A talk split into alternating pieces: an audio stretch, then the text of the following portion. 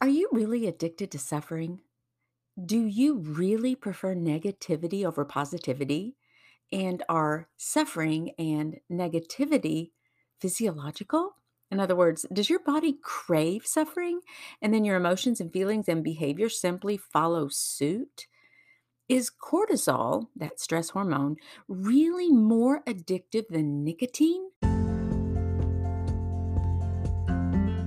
On the Choose to Think podcast, I will encourage and empower you to engage and optimize your best thought life in practical, meaningful ways so that you can live day by day in joy, peace, and God's purpose despite all externals. This is Victoria, and welcome back to the Choose to Think podcast. I'm so glad you're here. Are you so comfortable feeling icky and crappy?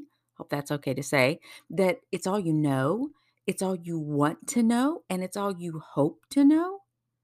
Does experiencing joy really make you feel vulnerable and exposed? Hmm. Great questions, huh? Well, I recently listened to a fascinating Cathy Heller podcast with Neil Pasricha. I don't know how to say his last name. But before I go further, please know that I'm not endorsing either of these individuals personally or professionally. To my knowledge, they're not Christians. Cathy, I know, is Jewish, and I'm not sure about Neil. Nevertheless, they are both brilliant in so many ways. They are well researched and have a lot to contribute to the discussion of the importance of taking thoughts captive. I love so many aspects of their work, but I tune out the parts that don't reflect God's truth and biblical principles or that are secular or worldly based in their conversation in this one podcast episode I was listening to, they spoke of the negativity bias and how, as a species, our brain wants to keep our body safe, literally.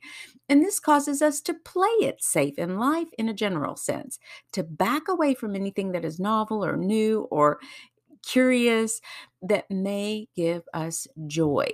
They suggest that we are so used to playing it safe and enjoying feeling like crap, that's their word, that anything else feels horribly uncomfortable. Do you buy that? Okay, so I'm now going to share seven takeaways from this episode that I listened to. And the seventh one is the one that's going to make a great segue into Psalm 50, our target psalm for today. Now, these particular tips and tricks and takeaways are general, but they're so profound and they have everything to do with how we want to choose to think when it comes to our health, our wealth and our purpose, our relationships, as well as our faith. So here we go. Number one, get your body outside. Did you know that your kids only spend about 7% of their lives outdoors? That's the lowest in human history. The gas released by trees lowers cortisol and adrenaline. Now, when you get outside and when you encourage your kids to, be sure to take photographs. Be outwardly focused. It's a very tangible, physical thing to do to start focusing your camera, your lenses, your eyes, your mind on things outside of you because we've become a society who is so self focused. We go outside and what do we take? Selfies, right? Train your brain to become outwardly focused and take photographs when you're outside. Enjoy God's beautiful creation. Also, when you're outside, get moving because physical activity beats taking antidepressants. In other words, the impact of physical activity and movement was far more effective at combating depression than taking a prescribed medicine. Think about that. Let that sink in. So, get outside and get your body moving. Number two, we live in the highest zone of anxiety, loneliness, suicide, and depression ever in human history. The Surgeon General recently said that loneliness is the next big epidemic. So I would encourage you to find ways to be in a community, join with others, offer your gifts and talents to a group. Number three, read fiction books because it helps you to become more empathetic and compassionate and understanding. It increases your EQ, that's your emotional quotient. Allow your children to be creative and imaginative and to stand in awe, A W E. Join a book club. Number four, put down the phone.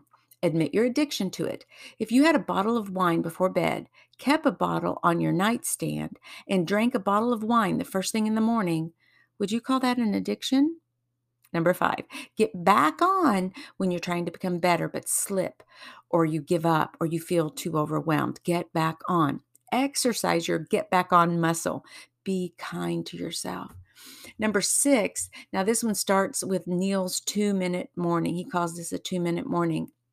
Grab your journal instead of your phone and write down these three column titles I give up or I release. And you're going to list two things that you give up or release. You can look at that as something that you're beating yourself up about. It might be something that you're confessing maybe you said something really harsh to someone so you're going to confess that and then release that. Forgive yourself ask god for forgiveness make amends whatever. You can create the whole scenario there but be specific and give up or release two things. The second column would be i'm grateful for and this kind of ties into point number seven in our theme today. You can write two things very very specific things that you're grateful for. Apparently your brain loves a visual aspect on your gratitude. Don't just say i'm grateful for my spouse. Say something instead like, I'm grateful that my husband brought me coffee this morning. Okay, do you get that? That conjures up something in your brain that's slightly different than the generic general, I'm grateful for my husband. Okay, so be specific, write two things that you're grateful for. And then the third column is I will focus on. I will focus on. Write two things that you hope to achieve on that day. It might be I'm going to work more on my journal devotional. It might be I'm going to finish a podcast episode. I'm going to prepare a Mac Daddy dinner for everyone this evening. I'm going to go shopping. Whatever it is, two things that you're really going to put your attention on on that day because what you're doing by verbalizing this, articulating it, and writing it down is you're saying, brain, this is what our get to do list is today. This is what we're going to tackle together. This is how we're going to frame and point our day. And you'll be surprised at the results of that because doing this simple two minute morning routine will change the course of your day and your life if you consistently do it. And I will put the links to the conversation that Cathy Heller and Neil had, as well as Neil's website. It's really fascinating. Matter of fact, I read one of his articles there about, I think he called it a practice that he and his wife do every single night. And I thought, oh, I'm going to tell Jim about this. It's called Rose Rose thorn bud. And what you do is you, as you're going to sleep, you're, and you could do this even with a friend, you do a rose, and that would be something that happened that day that was really meaningful to you and that you're so grateful for. And then you do, and then you share, each of you share, and then you do another one. So it's rose, rose. And it's something beautiful, something that happened that day, something that was remarkable. It could be simple, it doesn't have to be extraordinary, but something that happened in your day that would represent a rose, something beautiful, something awesome and nice and lovely. So you do rose, you each share rose you each share and then you do a thorn. And a thorn would be maybe a goof up. Maybe you didn't get all the stuff done that you wanted to get done that day. Maybe you did bark out at somebody. Maybe you did cut in line. Have you ever cut in line? Or maybe you did take the advantage, like on the pickleball court. Sometimes I so badly want to play, and I'm thinking of myself that I'm like, okay, how can I get in? I need to get a tell even eh, eh, Jim. I'm like, okay, we need to arrive at least 10 minutes early because everybody's going to come at four, and only four people get to play at first. So I want to be among the first. Oh my gosh, I hate to even say that because it sounds so selfish. It is. Those are things that might be a thorn. So rose, rose, thorn, and you each share two things that you kind of would like a do over on, and then bud. I love the way Neil did this little analogy. So, the bud would be something in your life in the future that you're looking forward to, like, gosh, I can't wait to spend time with the grandkids making Christmas cookies this year. That's going to be a bud for me in the future. And isn't that a isn't that lovely imagery you think of something that you're growing something that's going somewhere in the future something you're investing in something that you know will develop as you go i just absolutely love that so in fact after i heard the interview with Cathy and Neil yesterday. I went to his website and discovered some of those things. So it was just so much fun to be there. I think you'll really love him, or at least parts of what he actually shares and that you'll find quite beneficial. So, you want to start with what he calls the 2-minute morning. It only takes 2 2 minutes, so you do a I'll give up or I'll release, I'm grateful for and I will focus on. That would be for your day that day. And then the last one, number 7 is gratitude. Neil called it a bicep curl for your brain. I love that. He quoted a study about a group of people who wrote down 10 items they were grateful for each day versus a group of people who wrote down items of hassle and frustration. And then at the end of 10 weeks, those who had kept a gratitude journal were happier and physically healthier. He emphasized that if you are keeping a gratitude journal, research suggests that you must be specific. Don't say something like, I'm grateful for my spouse. I, I mentioned this a moment ago, didn't I? But rather say, I'm grateful that my spouse cut the grass yesterday. Um, I'm so grateful that my mother called because it was just at the right time. I needed to share something with her. This type of specificity riles up a part of your brain called the amygdala. Now, the amygdala is known as your quote emotional brain. It integrates emotions and emotional behavior and it sends the fight flight signal to the hypothalamus. Visualizing the specific reasons you are grateful will activate the areas of your brain, these particular ones, and help your brain to grow. Okay, so this is the segue I'm going to use to drive home the point about giving thanks. Thanksgiving, praise, sing, bless, those words are used hundreds of times in the Bible. Now, this is what Spurgeon, Charles Spurgeon says, and he's referencing Psalm 50, our psalm for the day. And he says about, he says, praise is the best sacrifice. True, hearty, gracious thanksgiving from a renewed mind. Oh boy, that caught my attention. It's not the lowing of bullocks bound to the altar, but the songs of redeemed men are the music which the ear of Jehovah delights in. Sacrifice your loving gratitude, and God is honored. And he quotes this, and to him that orders his conversation aright will I show the salvation of God. He says, Holy living is a choice evidence of your salvation. He who submits his whole way to divine guidance and is careful to honor God in his life brings an offering which the Lord accepts through his dear Son. And such a one shall be more and more instructed and made experimentally to know the Lord's salvation. He needs salvation, for the best ordering of the life cannot save us, but that salvation he shall have not to ceremonies, not to unpurified lips, is the blessing promised, but to grateful hearts and holy lives. And that makes a good division of this psalm that we're going to read. You're going to see that it's talking about having grateful heart and then leading a holy life. And I think, you know, when I the word sacrifice sometimes that's a negative to me in my brain. I'm like, oh, I feel like I sacrifice, I sacrifice, I sacrifice. Like I can't give anymore. Like it's the last straw. But here, God is talking about a sacrifice of praise. And a sacrifice of thanksgiving. Is it always easy to do that? No, but there is extreme and great reward when you do. God loves that. He loves that your mind is turned to Him. He loves that your mind is looking for things in your day for which to be grateful. You know, I just saw a Dave Ramsey video today about telling how if you own a car and a home and if you make an average income i think that eh, i think it was something like $24000 a year that you live in the top 1% of the world's population and wouldn't you count that as rich? Yet sometimes we think oh i don't have enough money. I'm comparing myself to all these people who do. I don't have this. I don't have that. I want i want i want. I don't i don't i don't. And it makes us so extremely extremely unhappy when really we're among the wealthiest people who walk the face of this earth. We've got to shift our focus. We've got to come back and understand just how much God has provided for us and to us and what He has done for us.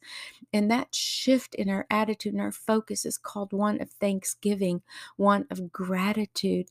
And God loves it when you do that. He loves it when you thank Him, when you look for things in your day for which to be grateful, when you notice those small things when someone gives you a kind word or a smile, you notice that, you respond to that, you're grateful for that, and you shoot up a prayer of praise and thanks to the God who made you, to your creator, to the one who really sacrificed everything, including his very son, so that you might be able to develop and have that same gratitude, that same muscle, that bicep, bicep curl of your soul, so that you could turn around and flex that muscle toward God. So, oh, it's just so good, so good. I wonder, are you grateful? Are you living a holy life? Now, about this particular Psalm 50, it's written by or dedicated to the known musician named Asaph. You'll see about 12 of the Psalms, of the 150 of them, that are in his name.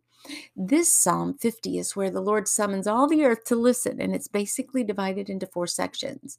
God tells us the type of worship he accepts, he accuses the ungodly of their ungodly behavior, he speaks threateningly of what he will do as a result, and lastly, he graciously guides the listener.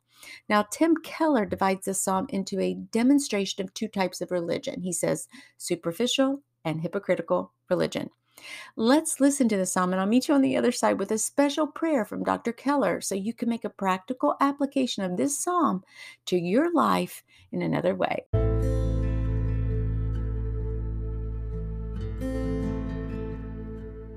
Psalm 50, the NASB version. The mighty one, God, the Lord, has spoken and summoned the earth from the rising of the sun to its setting. Out of Zion, the perfection of beauty God has shown. May our God come and not keep silent. Fire devours before him, and a storm is violently raging around him. He summons the heavens above and the earth to judge his people. Gather my godly ones to me, those who have made a covenant with me by sacrifice. And the heavens declare his righteousness, for God himself is judge. Hear, my people, and I will speak. Israel, I will testify against you. I am God, your God. I do not rebuke you for your sacrifices, and your burnt offerings are continually before me. I will not take a bull from your house, nor male goats from your folds, for every animal of the forest is mine, the cattle on a thousand hills. I know every bird of the mountains, and everything that moves in the field is mine. If I were hungry, I would not tell you, for the world is mine and everything it contains. Shall I eat the flesh of bulls or drink the blood of male goats? Offer God a sacrifice of thanksgiving and pay your vows to the Most High. Call upon me on the day of trouble. I will rescue you and you will honor me. But to the wicked, God says, What right do you have to tell of my statutes and to take my covenant in your mouth? For you yourself hate discipline, and you throw my words behind you. When you see a thief, you become friends with him, and you associate with adulterers. You let your mouth loose in evil, and your tongue harnesses deceit. You sit and speak against your brother. You slander your own mother's son. These things you have done, and I kept silent. You thought that I was just like you. I will rebuke you and present the case before your eyes. Now consider this, you who forget God or I will tear you in pieces, and there will be no one to save you. He who offers a sacrifice of thanksgiving honors me, and to him who sets his way properly, I will show the salvation of God. And this is the word of the Lord. To summarize the lesson for today, I'm going to recap those seven points, those general tips to motivate you for change today. Number one, exercise. And if you want a list of 14 things you can do today in forms of movement, go back to episode four, part four of the Brain Power series that dropped just this past Monday. It's all about exercising your brain. Get outside because movement and fresh air will help you change your perspective and it will beat depression. Number two, find ways to join others and stay in a community. Start a book club using the newly revised Choose to Think devotional. I know several groups who are doing the devotional right now, and they're so encouraged by the teachings and the practical applications in their lives. They are super jazzed because they have others in their circles to run with and do life with and encourage one another. Don't miss this devotional. It's on sale right now through December 15th, 12 99 Come on now, buy one for you and that friend. It'll be a gift that keeps giving every single day, 365 days in the year. Number three, read fiction books to become more compassionate and empathetic. Get your eyes off yourself. Number four, examine the hold your phone has on you. Are you addicted? Try going screenless for a day to see the difference this makes in your outlook and your attitude. Number five, be kind to yourself when you goof up. Number six, put into play Neil's two minute morning using his journal prompts. And number seven, show gratitude. Give thanks to your Creator for all the wonderful things He has done. You will be so much happier and healthier when you do. Remember, I said He divided it into superficial religion and hypocritical religion. So I'm reading from his book called The Songs of Jesus. He wrote that with his wife, Kathy, and it's a year of daily devotions in the Psalms. I'll also put this link in the show notes. I just love it. I did it a few years ago with my daughter in law. Great thing about devotionals is that you can keep doing them over and over and over again. You can drop it for a year. My sweet daughter in law, Brianna, and I have done, I think, three devotionals together. We could easily go back and do those again. So once you purchase a devotional, devotional, like the Choose to Think devotional, you can use it again and again and again. It's never a once and done because God teaches you different things at different times. And you may have missed something in the reading, or maybe it didn't apply to you in one year, but then two or three years later, you're like, oh my goodness, I needed that. Okay, so here's the prayer.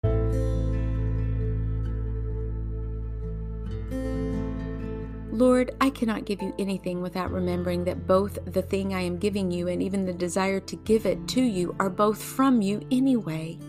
I can never put you in my debt. Because of what Jesus did, I am not my own. I'm bought with a price. Let that insight rid me of all grumbling and self pity. Also, Lord, I may not be committing theft or adultery, but my tongue does gossip and shades the truth. I confess that I am simply not changed enough by the great truths of the gospel that I profess to believe with all my heart. Show me the specific gaps between my faith and my practice and empower me to close them.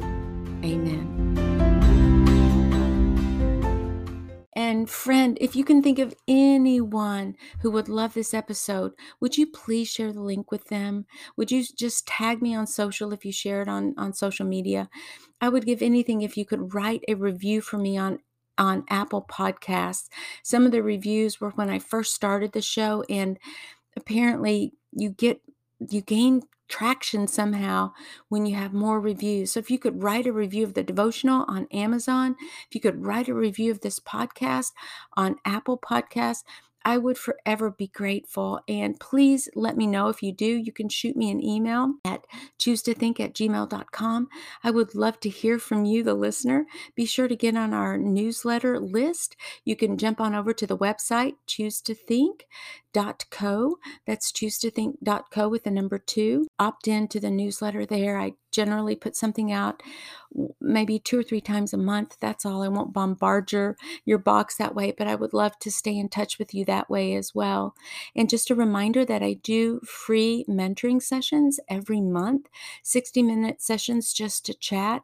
Generally, the only thing I ask in exchange is that you will write a little sentence or two about your experience doing that and how helpful it was to you to overcome perhaps toxic thinking, to help isolate some mindsets and attitudes that are not godly to get you pointed in a new direction to find hope for your future to kind of dream a little bit and and I mean, I just offer you a third perspective on a life situation. I'm booked up for the month of December, but you can, I'll give you my calendar link if you're interested in that free coaching, mentoring session as a certified Christian life coach. I'm equipped professionally to just chat with you and to observe certain things about your mindsets, your emotions, your feelings, and your thoughts in ways that maybe you hadn't considered before. So I'd love to just walk alongside with you in your personal journey at, you know, gal pal to gal pal. That's the way I look at it. You grab your coffee, I'll grab mine, and then we'll just chat for an hour. I would so love to do that. So please stay in touch and enjoy these next few weeks before the holidays. And if there's anything I can do for you, please let me know. I'm here to serve.